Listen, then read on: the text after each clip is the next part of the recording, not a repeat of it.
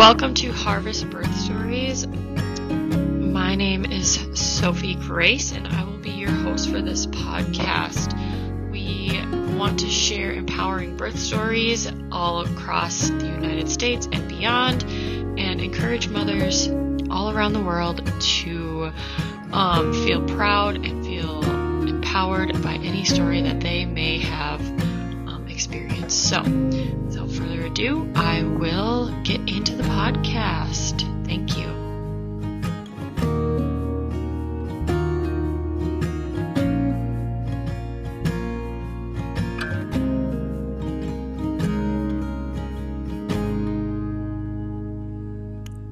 Today, we are going to have Laken share her birth story about her son, Kyron, who was born at, I believe, 28 weeks. Um, she will correct me if I'm wrong. Um, and she is going to talk a little bit about her NICU journey and um, where she is today. So let's all welcome Laken. Hello. um, so let's kind of have you tell us a little bit about yourself and your family that you have at home right now. Yeah, so it's just obviously me and my husband. We have a little dog, and we have a little NICU babe. um, he, well, so I guess a little bit of backstory on D and I. So we got engaged, and I was on birth control. So I got off birth control as soon as we got engaged because I um, really wanted to have a family right away. So got married. Um, some time had kind of passed by, and I was like, one day, I'm like, Dee, I think we should probably like start trying for kids because I didn't really know how long it was going to take, or um, I guess just was like, let's just try. Who knows what's going to happen? Right. So that was on a like kind of in the middle of the week, and my periods are very like sporadic. So I didn't have like an actual true cycle to go by. So I was like, okay, well, I'm going to order like ovulation strips just to make sure. So ordered them a Wednesday, got those on a Friday. And so I'm like, okay, well, I'll just start doing it next week. And so kind of Monday came, Tuesday came, I didn't try, like, didn't look out the ovulation strips or anything. Woke up Wednesday and I had the worst back pain I've ever had in my entire life. I'm like, oh my God, what is happening? So I was I went to the chiropractor. I'm like, I don't know, maybe I slept wrong, no big deal. Went to the chiropractor and it did not do anything for me. So I'm like, well, for shits and giggles, I'm going to take a pregnancy test. Mm-hmm. Well, that came back positive, which I'm like all around was obviously a very good surprise. That's what we were obviously hoping for, but in the sense of like, were we trying? Not yet, I guess, but not preventing it. so that's kind of how that happened. And to say we were very surprised was an understatement. So obviously we just rolled with it and we were very excited. Um, when I went in, I was probably about six weeks. Um, I was given an ultrasound right away. Everything looked great. Um, pregnancy continued to go very well. Um, was never sick or anything like that. Yeah, um, that was my that was my next question was how did your pregnancy go? And I know you can't really talk about like extended pregnancy, so how did your pregnancy go up until obviously birth? And then I kind of if if you're open to it, maybe you could reflect a little bit on how it made you feel that you didn't have like that last trimester of pregnancy if you want to. Yeah.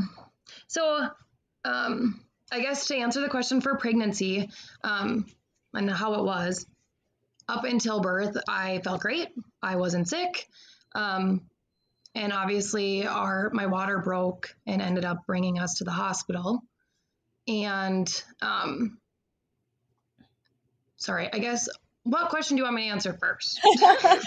answer like well, we can I guess we can do this at the end. We'll we'll do that question at the end. So, your pregnancy went well. I remember you just being like, "Yeah, I I feel so bad for you cuz you were so sick and you were like just like not sick at all. And I'm like, well, I feel bad for you now because I would have taken my sickness over what you had to deal with. Um, but after you found out you were pregnant, let's go into a little bit how you chose like your care and your birth team and like who like if you were planning for your birth, who you would have had in that room had it went the way you wanted it to.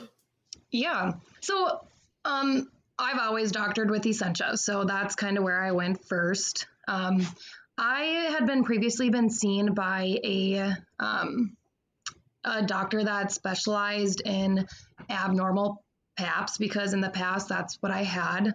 Um, mm-hmm. I actually ended up having to go through a LEEP procedure, which put me kind of at a high risk pregnancy to begin with. So they had been tracking me for um, that just due to a LEEP is like it shortens your cervix. So oh.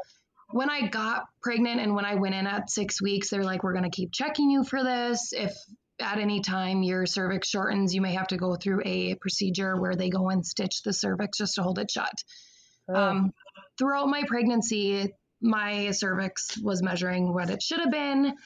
Um, and so I guess I wasn't able to see the doctor that I had previously seen for those abnormal PAPs because she was very, um, she's a very good doctor and she is, has a lot of patients on her schedule. So I kind of just was like, throw me with whoever you want. I don't care.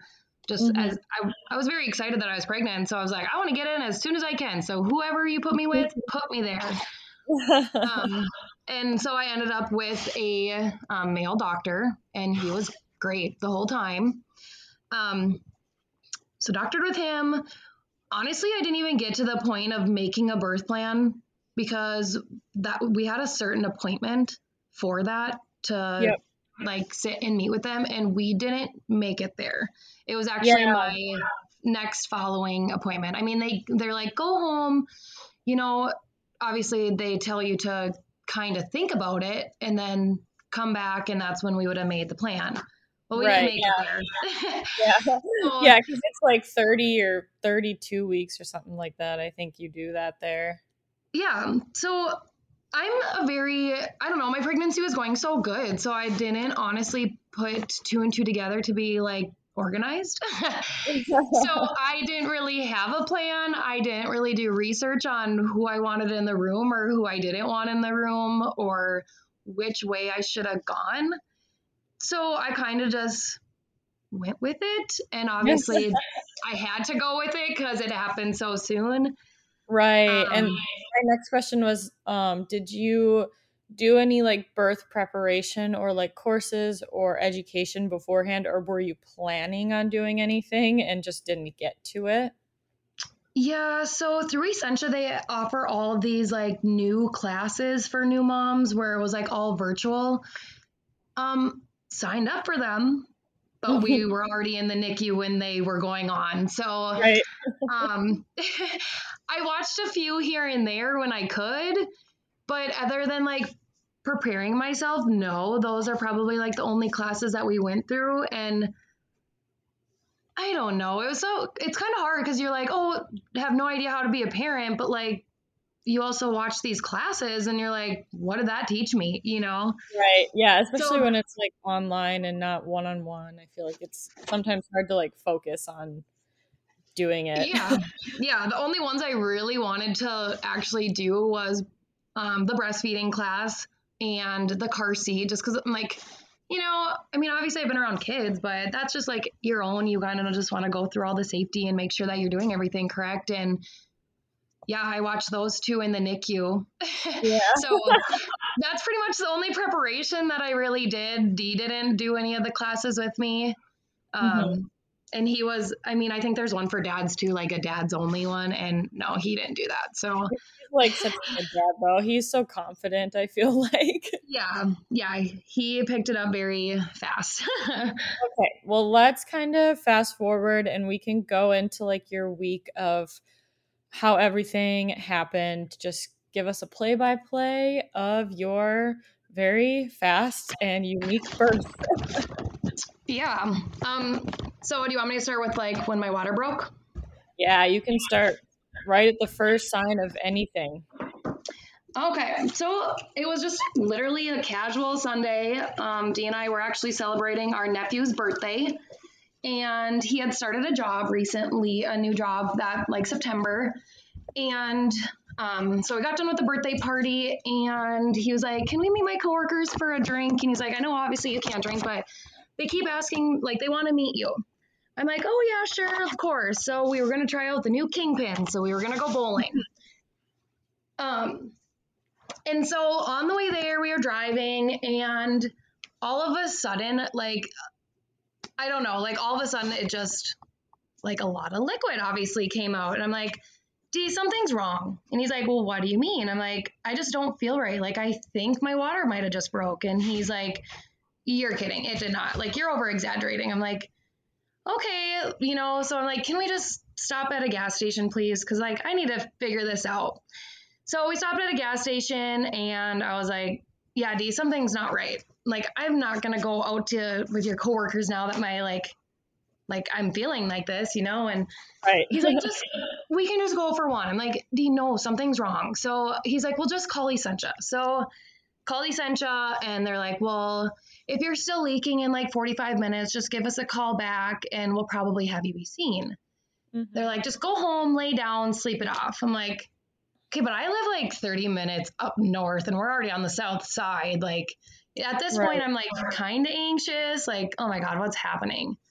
So Mhm. I'm like, can I just come in? And they're like, yeah, of course, you know. So we go into, well, D drops me off at the doors and he's like, I'm going to go park, you know, wait here. Well, as soon as I got out of the car, another huge gush came and I'm like, oh yeah, this is definitely my water. Like I could Right. barely, you know, like walk. Like it was just disgusting. Mhm. Um, so we get up there, they check me in, and they kind of tell me what's going to happen. That they have to, you know, check to see if it is my water. And so we went through all of that, and we got told like if it is your water, you'll be here for the next six weeks. I'm and let's, let's pause because you were what 28 weeks. yep, 28 weeks in a day. Okay, To be. because I wasn't. I can't remember if it was 26 or 28. I'm like, it's an even number. I know yeah. that. yeah, 28 weeks. So we're sitting in this room, you know, the nurse comes in and she swabs me and she's like, Well, I'll be right back. We're going to go test it. So it comes back and she's like, I'm so sorry, but you're stuck here. I'm like, Are you kidding me? Like six weeks. We literally got told that we were going to be in that hospital for six weeks. I'm like, Okay. So me jumping the gun a little bit. I mean, when you get told that you're going to be there for six weeks, you don't expect to have a baby the next day. Mhm. Um, so I like texted my boss and I was like, hey, you know, just letting you know, I'm going to be working from the hospital for these next six weeks, whatever. Kind of just like told all of our family right then and there because I didn't want them to be questioning anything. So Mhm.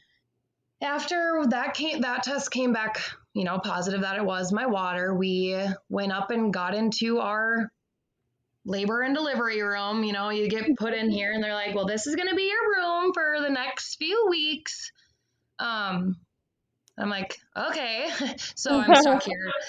And so um, I was given a, um, a few medications. So I was given a steroid to help with Kyron's development of his lungs. And Mhm. so I was able to get two doses of that. I had to be given antibiotics just in case of an infection and if that was the reason why, you know, I my water broke. So I was given that and I also was given a um a medication to slow down my contractions. They Mhm. were trying to keep that baby in as long as possible. Mhm. So that was kind of um, every other, you know, every other hour there was a nurse in checking on my IVs, putting some more medications through. Um, so this was all probably around like we got admitted around like eight. So I got up into the room by like eight thirty nine, and was given all the medications and whatnot.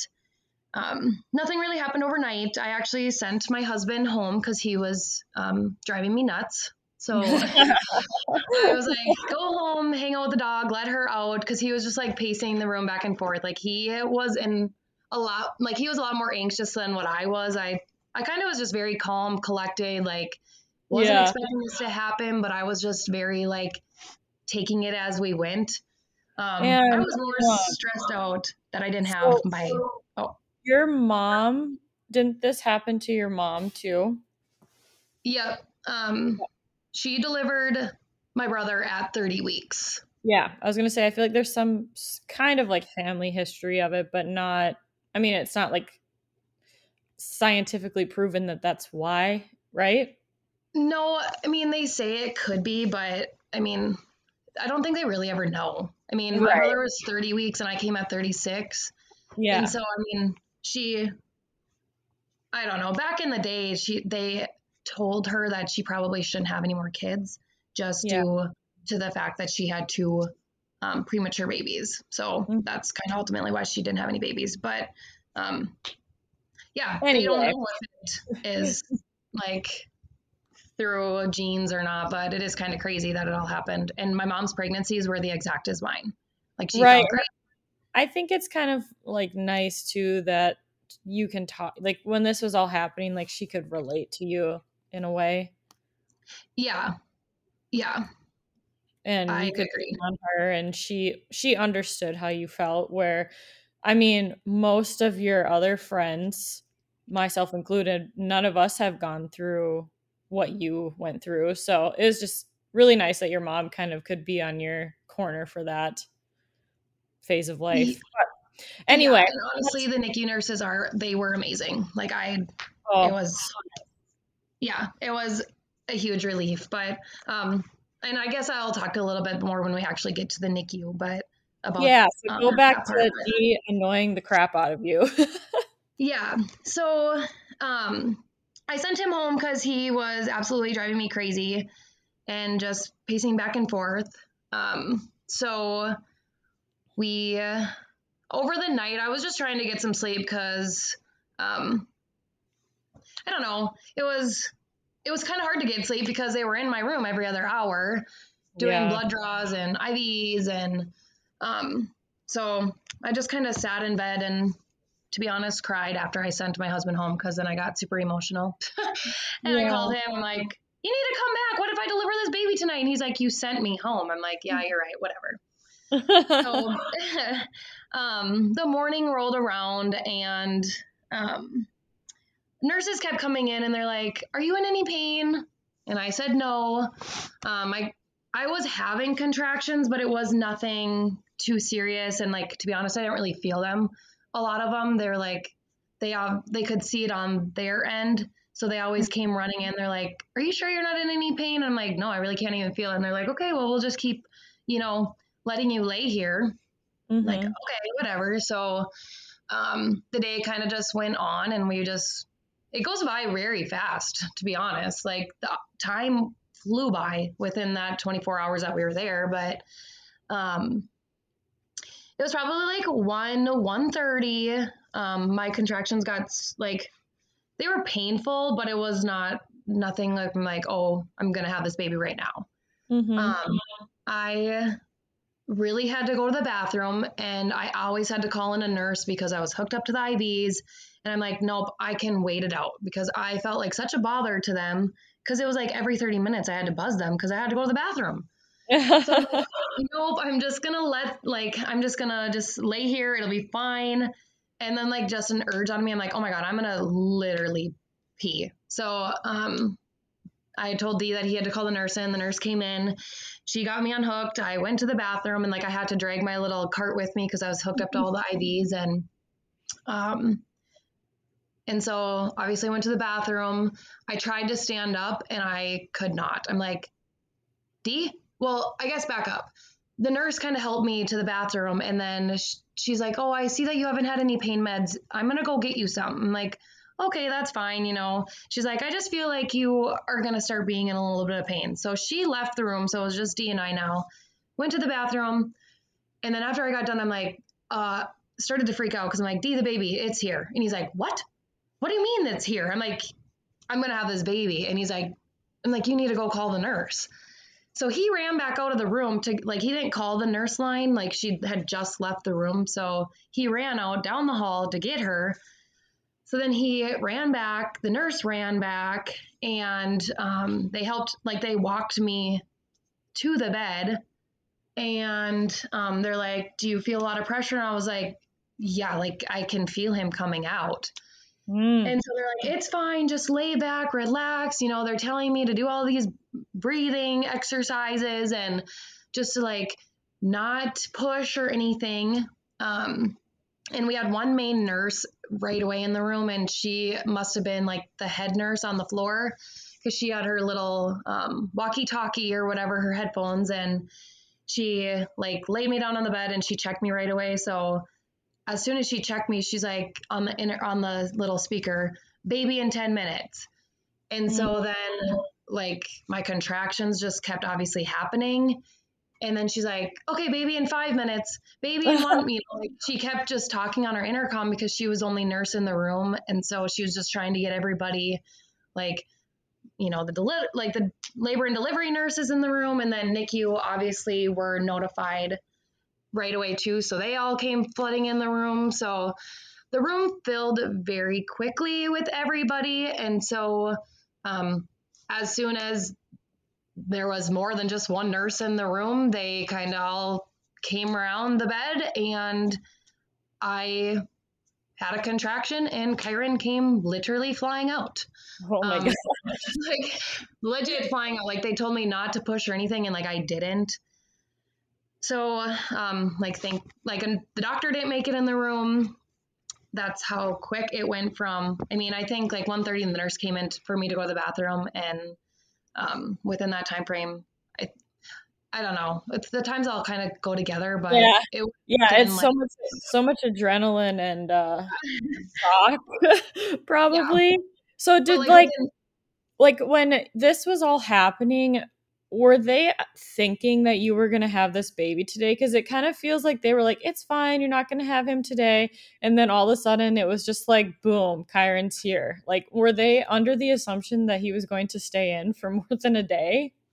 Um, no, I don't think so. Um, when I when I was admitted right away, like I was having like small contractions, so I feel like they knew, but like they don't want to tell you that, like you know the mom, because they don't want to like get you worked up. And I mean, ultimately, the goal was to keep me in mm-hmm. or try and keep Kyron in. Um, so, no, I don't think that. I mean, I think they knew that come the morning. So, I was admitted Saturday night. So, Sunday morning, when I was having a lot more contractions closer together, they always kept coming in the room.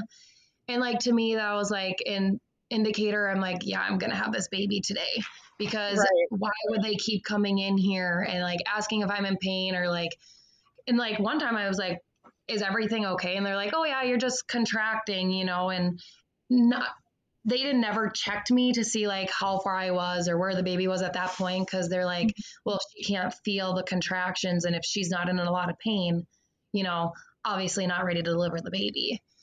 Yeah, yeah. So crazy. Um, yeah. so after you had him, kind of tell us what they did like right away. So um, as soon as Kyron came out, he came out crying, which was obviously a great sign. Um, at 28 weeks, they tell you that that doesn't happen very often. Um, so as soon as he came out, um, the cord was cut. Um, not by D'Angelo. It all kind of had to happen so fast that so cord was cut, and then um, the NICU team took him right away. He was placed in a, it's kind of like a little plastic bag for heat. Um, mm-hmm. They tried to get, you know, as warm as they could. And then um, he was brought downstairs right away. Um, we didn't do skin to skin. I didn't get a hold of him. To be honest, I barely even got to see a picture. Like they, they're like, Dad, take a picture really quick. And it was just like there was so much things going on in our room at the time. D was like very flustered and was like, okay, okay. So like he took the picture really quick and came and showed me, you know, but um, like I was like, at first I'm like, oh my God, that baby is ugly. Like, which is so sad to say, but like he was wrapped in a plastic bag for heat. Like his face was very, very swollen just due to, um, he was in my like you could just tell he was sitting there for a long period of time waiting Mhm. to make sense, I guess. So his face was just like super swollen and like his eyes were really puffy. And so I'm like, oh my God. Like, you know, and everything's just going on. So they take him downstairs. Dee got to go downstairs with them and watch him get hooked up to um, everything he needed. So um, IV lines, PICC lines, whatever it was. Um, and so in a matter of literally 10 minutes, the room was empty. It was just me and my nurse. I'm like, well, that's really sad. Oh, I know it was make- crazy. how did that make you feel? Like, what did you do right afterwards? Um, what I did right away, I wanted to get in the shower and just kind of like take a step back and just kind of think of everything that happened. Like everything happened so so fast, and like the fact that I didn't get to have um, skin to skin with him right away, I was like, oh my god, that's you know not a lot of women have that experience or like have that happen to them. Like they always get to experience the skin to skin and whatnot right after birth, and so I could not wait to get downstairs to see him Mhm. but I got told I had to do like stay upstairs for two hours to do my recovery. Um, Yeah. And like, well, if I have to be recovering up here for two hours, I'm getting in the shower and I'm going to get ready. So when I do get to go downstairs to see him, like I'm ready. Right. Um, so that was like really sad. Like, I don't know, it was really sad for me, but I also was like thankful that the delivery went as well as, as it did. Um, and they did tell us, you know, they prep you for, you know, if you do have this baby early, you'll spend some time in the NICU. Your birthing, you know, what you thought your birth was going to be is not right now is probably not going to be what's going to happen. Um, so, you know, they kind of coach you through all that.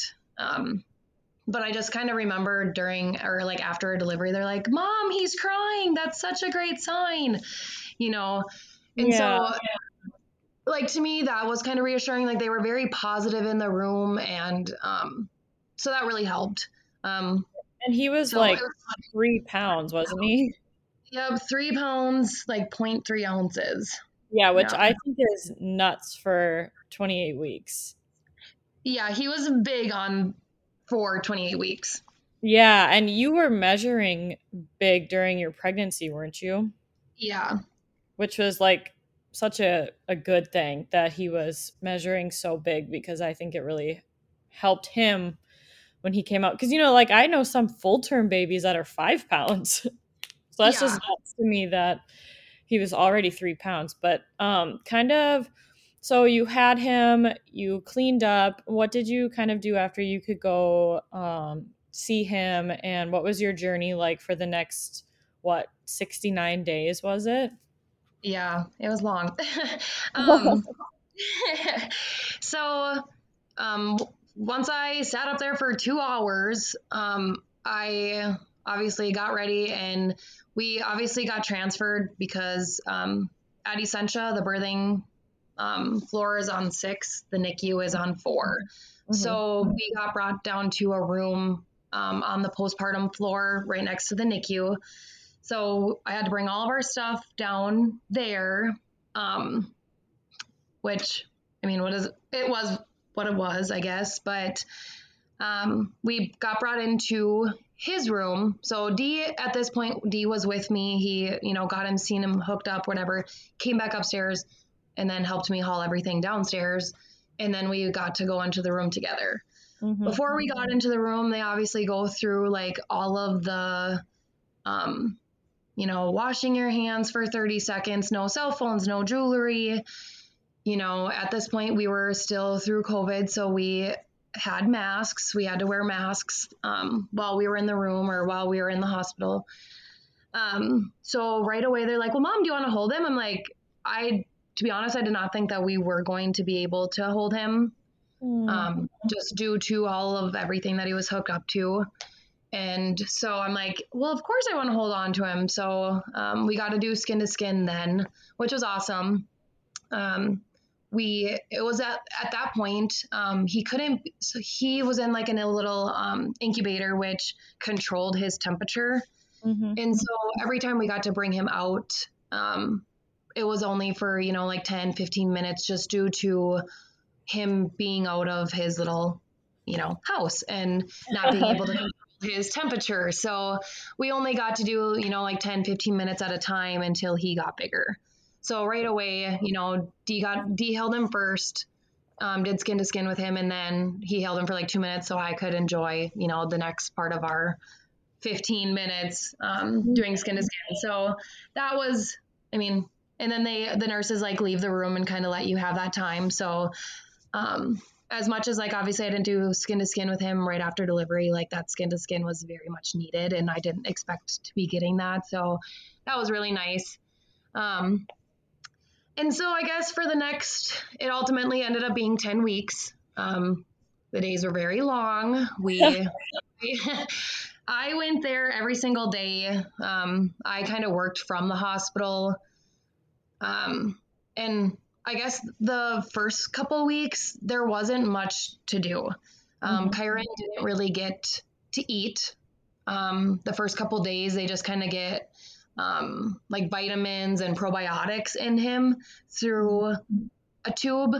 So they started pumping, or they were like, "You need to start pumping." So um, Sunday night, I like started pumping. Obviously, got little to nothing, mm-hmm. but um, they're like, "You need to keep doing it every three hours, whatever." So um, that's what I did, and you know, my milk supply had come in very quickly, and I was able to um, produce enough for when Kyron did start tube feeding that he was able to get um, my breast milk, which was obviously a huge plus. Yeah. Um, so he started out feeds with like milliliters, like yeah. one milliliter, and then, you know, would progress as like if he was gaining weight, then they would go up by probably like two milliliters. So throughout the weeks, you know, he just kept gradually increasing and um, yeah, I guess I don't know what to all talk about through those weeks, just beginning weeks, just because it was, I mean, a lot to take in. We got to do um, like cares with him, so which entailed um, changing his diaper, um, taking his temperature, but that yeah. was like all done within his house. Um, yeah, we did. And I can kind of, I'll show some photos um, of you guys doing that when I post this too, because I took some for you guys, for anybody listening. yeah. So that was kind of um, our way of being able to interact with um, Kyron and you know, they tell you to talk to him, to have him get to know your voice. Like he already obviously knows it, but to keep um, talking to him. And, you know, we got to read him books while he was out of his house. And, um, yeah. So I guess, yeah, it was just kind of all looking back, like it took so long. Like we were in there for so long. Looking back now, I'm like, that was such a little part of our story, which yeah. that's kind of how I stay positive about it. But um, yeah, he ended up getting an infection um, two weeks prior to discharge. They don't really know how he ended up getting it. Um, but it was kind of like strep. So we were told that he could come up, like come home. So we got told he like on a Wednesday that he could come home on Saturday. Well, he ended up getting an infection. So he had to do his full like 10 days of antibiotics, which obviously put us in for another two weeks. Yeah. Um, yeah. So honestly, like that was probably the hardest two weeks of our whole entire stay. Um, D and I were very um, calm. I want to say we took every day with grace that we knew Kyron needed to be there. Um, mm-hmm. We didn't have any other option of him obviously coming home with us because we knew he needed to be there. He needed to grow. Um, and the NICU was the safest place for him at that point. Yeah. So, so what, what um, criteria do they have there that is like they have to check off the box before he can go home? So every baby in the NICU is different. Everybody has a different story. Um, but for Kyron, he they have to obviously be gaining weight um, in order to even be able to take them home. He has to be four pounds because obviously that's what most car seats um, can handle, and he ha- would had to pass like a car seat test. Mm-hmm. So that's a test that he had to do. Um, feeds which was ultimately the hardest part. He had to be taking bottles um, pretty much like a, it was like a certain percentage. So I think it was like 80% of bottles, um, full bottles of whatever that doctor had. So the doctor was the one that had said how much milliliters he could have for feeds. So at that given point, he would have had to have like a full 24 hours of full feeds, Um, of bottles, which that was a really hard journey too, I guess, because um, babies ultimately don't start um, figuring out how to suck, swallow, and breathe until like 35 weeks. right. So we kind of had to like train or like teach Kyron, I guess, how to eat. So they start, and by doing that, they had to start with like a pacifier and they would put a little drop of milk on the pacifier and have him like suck the pacifier Mhm. until I guess he was strong enough in order to take a bottle. So when he was able to start taking a bottle, he tried like literally like one milliliter. Mm. Well, he like on Kyron's first bottle, he choked because he didn't know what to do. He, um, so that was a really hard. That was the hardest part of the NICU, but the infection and then bottle feeding, just because it took so long. So Yeah. bottle feeds, and then um, he had to pass a hearing test. Um, what else? I feel like that was like the only thing.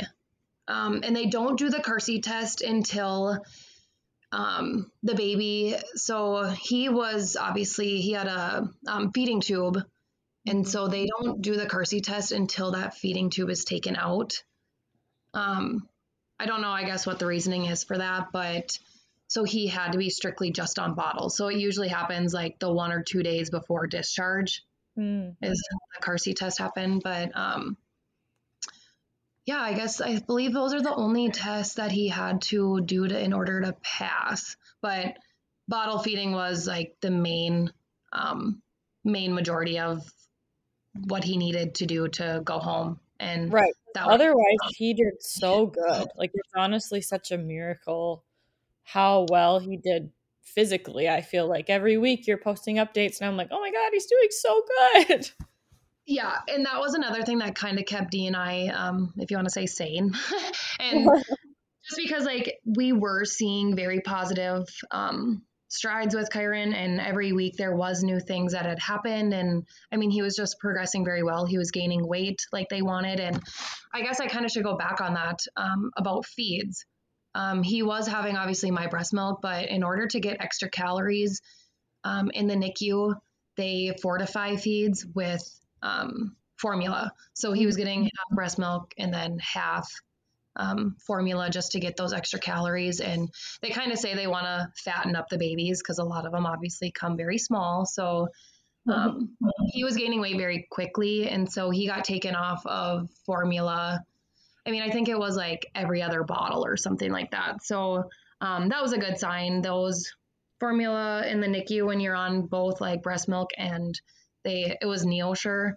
They Mhm. like plug up the babies.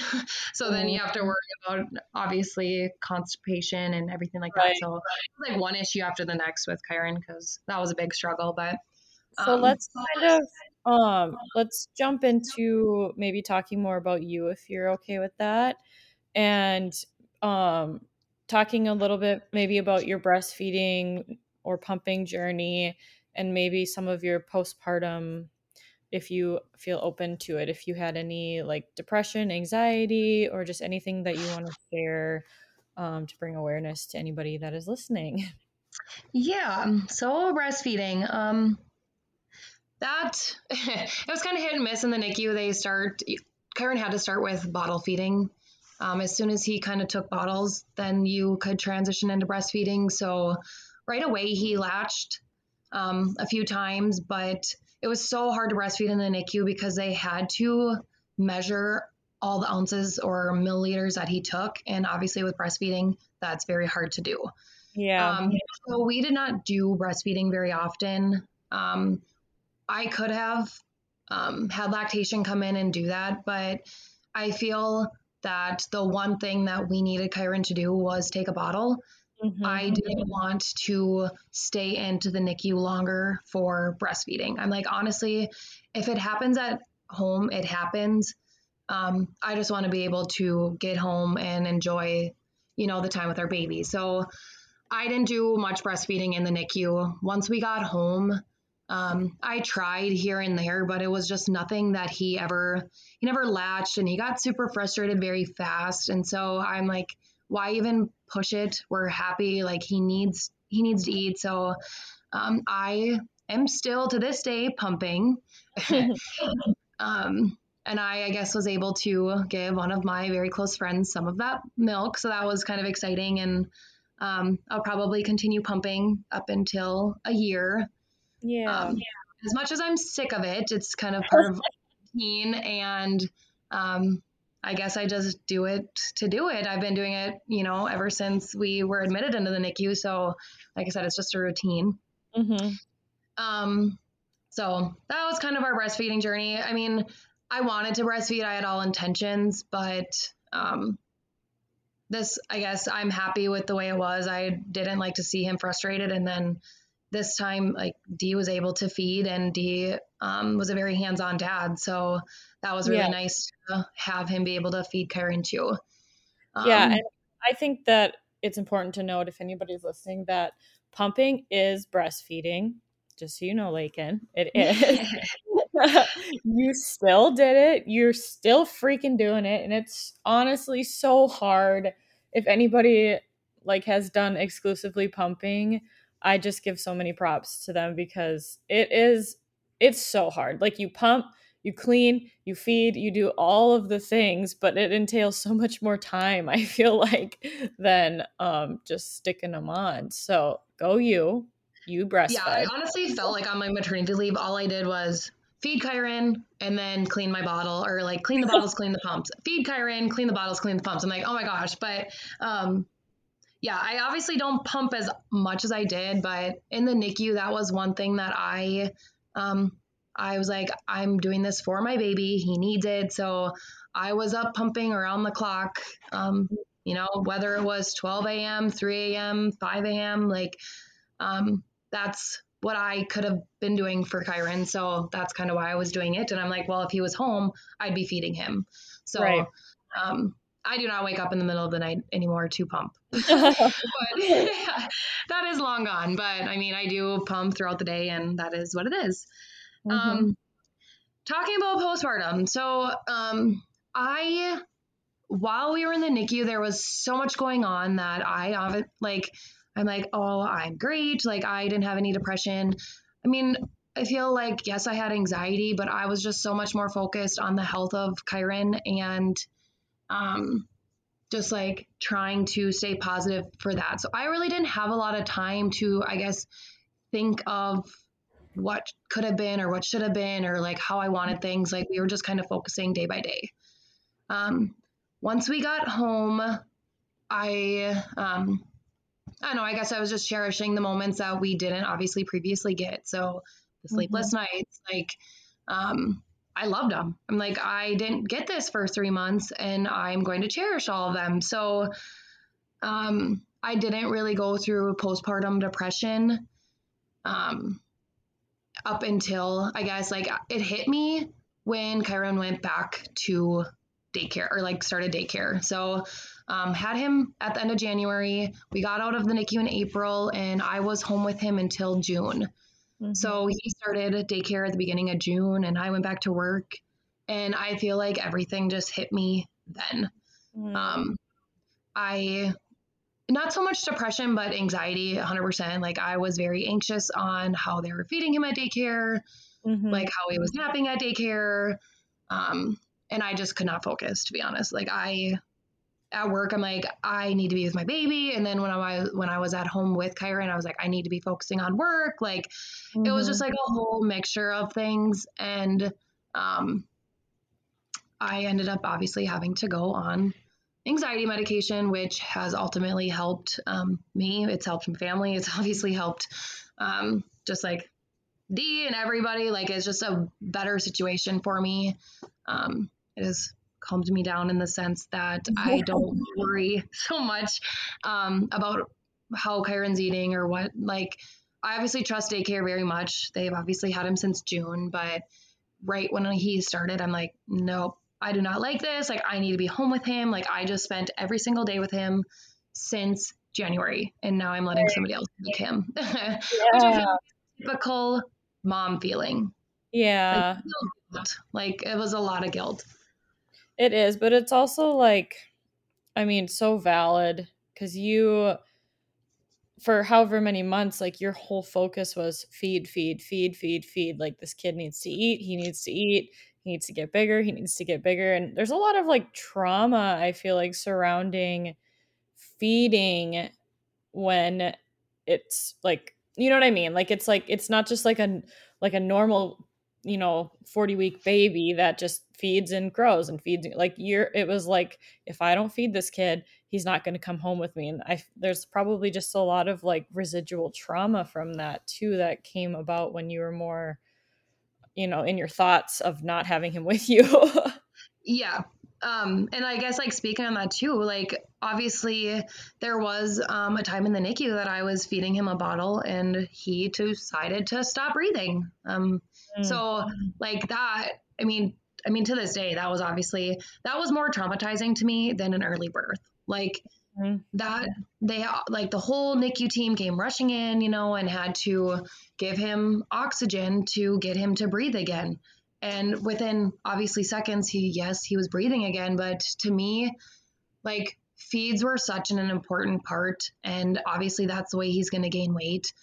And so a lot of my anxiety came like, oh my god, he. And I feel like it was because of the NICU, but they obviously pushed that he needed to be drinking, you know, X amount um, um, X amount of like ounces or whatnot. So like when we came home, I'm like, well, he needs to have three ounces. Like he needs to have four ounces. Well, when he wasn't taking that, you're like, well, he needs to. So yeah, feeds were definitely a stressor. was there anything else postpartum to kind of note past this that you would like to talk about um, mm, I guess I would just say like use your resources. Um, obviously there's resources out there for a reason. Um, and for the life of me, I'm like, nope, I do not need medication. Like it's just gonna pass. You know, this is just gonna pass. It's just um, a little part of me. You know, gonna get over it. Well, ultimately, I didn't get over it, and um, you know, so I fought with myself quite a like quite a while. I'm like, no, I do not need it. Like it is what it is. But um, ultimately, ended up on it, and that was it's been the best for me at this point in time. So I, you know, use your resources and um, counseling obviously is a huge thing that um, we were offered that in the NICU. So it's been, you know, you can just sit and obviously talk to people. So that was great. Um, and then Dear NICU Mama, that was another huge resource for um, NICU moms. Um, Another mom and I, while we were in the NICU, we actually got to go and speak with Ashley um, Yeah. one afternoon. So that was really cool to just sit and actually like hear Ashley's story too on, you know, how she started Dear NICU Mama and kind of her story. So, um, Yeah. Yeah, I will link Ashley's stuff um in the I don't know description of this. She is one of my really good friends. Um, if anybody's listening, and she and her friend Martha started Dear NICU Mama, a nonprofit for anybody who is in the NICU and needs like a support system, um, information, a sisterhood, just people to lean on. They are there for anybody. So if anybody is listening and wants to reach out to them, do not hesitate because they're the sweetest and best humans in the entire world. yeah, they were a huge resource. And they have a Facebook page too that has obviously all um, NICU moms or previous NICU moms or whatnot. And so many people tell their story. Um, so it's just, I guess, a place to go that if you don't feel safe or I guess you don't want to talk to anybody else but NICU moms, because Mhm. I don't know, not saying that my story, obviously, every woman's story is different. And I never want anybody to be like, feel sorry for me that it happened. But some moms are very traumatized and they need the support from other NICU moms, moms that have gone through it. Um, because birth is important. Like, that's probably Yeah. why you're doing these podcasts. Like, um, every woman's journeys are so different and like carrying babies is hard, you know. Mm-hmm. So yeah, that was um, that was kind of my my question, I guess, that I asked um, early on, and then I was like, let's bring this back, and it kind of ties into like postpartum, what we were talking about. Um, I know, like one time we were talking about birth just in conversation, and like you you kind of had mentioned something about how you you kind of grieved your last trimester of not getting to experience that um so what what what did that feel like for you like kind of when you talk to other people about their pregnancies too um if you're okay with talking about it how does that kind of how do you feel about that now reflecting back on it yeah, well, so I feel like a lot of time has passed since then, so it's kind of hard to look back. But um, um, it was really hard for me, I guess, because a lot of my friends obviously had just had babies too, and so seeing them like carry their babies full term, um, it was really hard for me. It, it made me feel a lot of guilt in the sense that like my body, you know, obviously failed me. Like, why didn't my body, um, why wasn't my body able to carry my baby for 40 weeks and theirs were? Mm-hmm. Um, I didn't get to do a lot of the, um, you know, I was taking my um, belly pictures. So you say up until 27 weeks.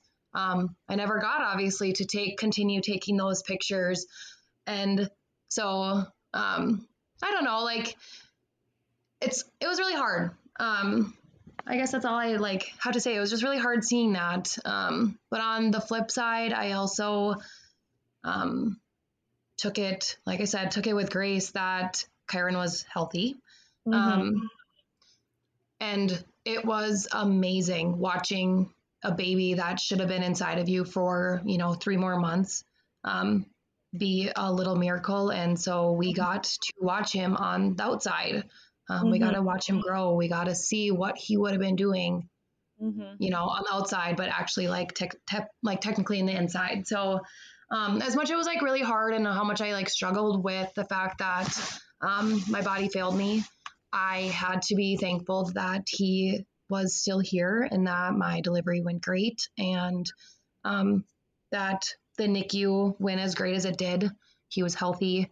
Um, so I look at it both ways. Um, I know some moms struggle with the fact that um, their baby was in the NICU. Um, looking back, like I had previously said, looking back, I feel like the NICU was such a while we were there, it was so long. Looking back now, I feel like it was such a short period of time that we have just cherished the days and the time with Kyron. And it's been amazing watching him, you know, development wise, um, be on track. Um, that was something that we were obviously worried about. So mm-hmm. watching him, you know, hit his milestones and um, continue growing, that is just something like it's just amazing to me. It is truly amazing to me. And so I always take the NICU as a positive experience. Um, I know some moms don't, but that is just my story. And um, I feel like that has helped me in the sense of um, also like not hitting the depression mark or yeah. Um, being down all the time. Cause I mean, I created a human being and that is all that matters. right. Yeah. It's so cool. Like when I came in to see you guys, and this isn't something that I even really like thought about, but like how they have them in their little isolette and they have them like all wrapped up really tight and they were like yeah they can't like like you're not supposed to let their arms or their legs flail because if they were like in womb they wouldn't be able to do that because there would be like that that barrier like your stomach. And that was like something that I always think about now. Every time I see a baby in the NICU I'm like yep it has to be in there. So it has to pretend like it's in a womb. Yeah. It was crazy the stuff that we learned um yeah. we were there. And honestly Dee and I will both say that while we were there that 69 days was like a parent trial like mm-hmm. it was like we got taught everything we needed to know in those 69 days so like we now that we're out, everyone's like, you guys are just so calm. Like you like nothing gets you worked up with him. And it's like because we've seen him at the worst, you know, like um yeah, every I feel like a lot of people have told me like like and you're so relaxed. Like you're so relaxed as a mom. Like I'm like, we literally went through some of the worst. And I mean, there was a point in time that we could barely hold him. So now mm-hmm. it's like, there's, I don't know, like, it's so hard to explain just because Yeah. so many, like, while you're in it, you're like, oh my God. But like, looking back, you're like, whatever happened? Like, we Right. there for 69 days. Your whole But- your whole brain probably just is like just sugarcoating the whole thing.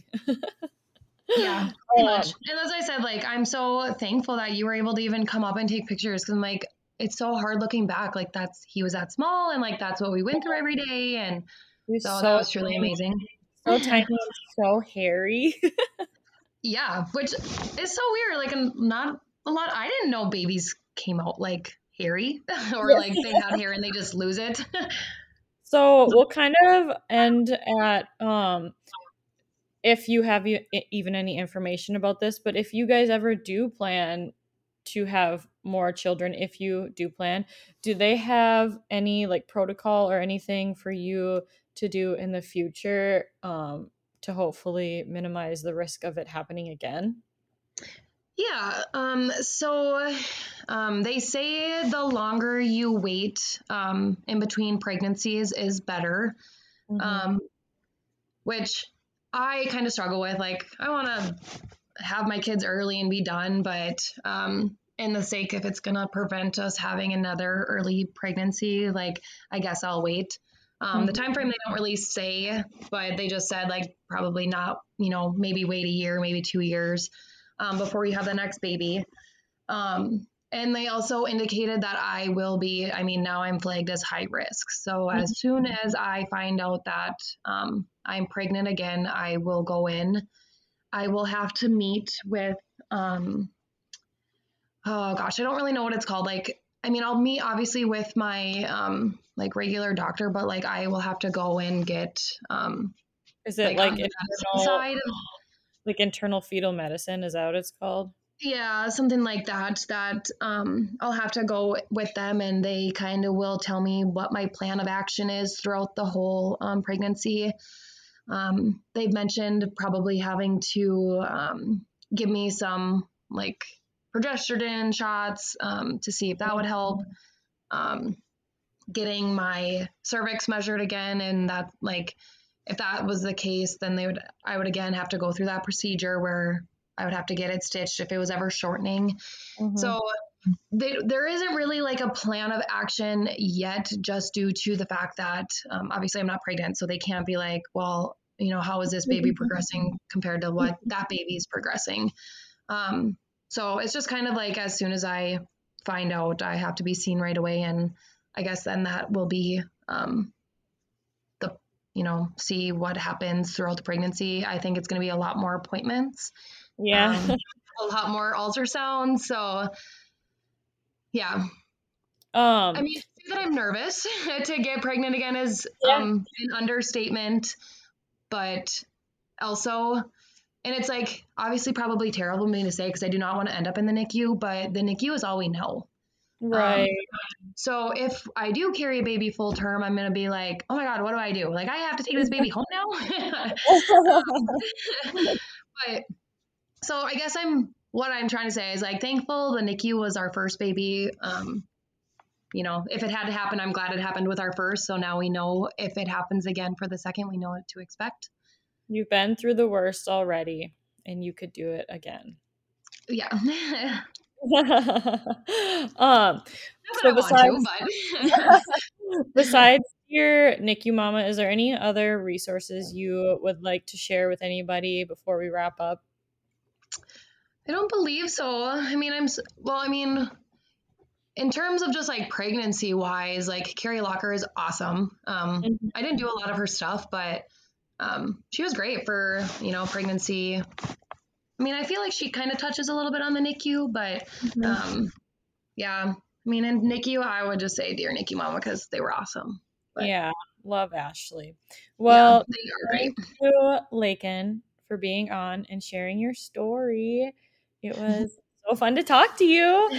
Um, I will see everybody else in the next one. Unless you have anything else to say at the end, we should be good. Are you good? I'm good. Thanks for having me.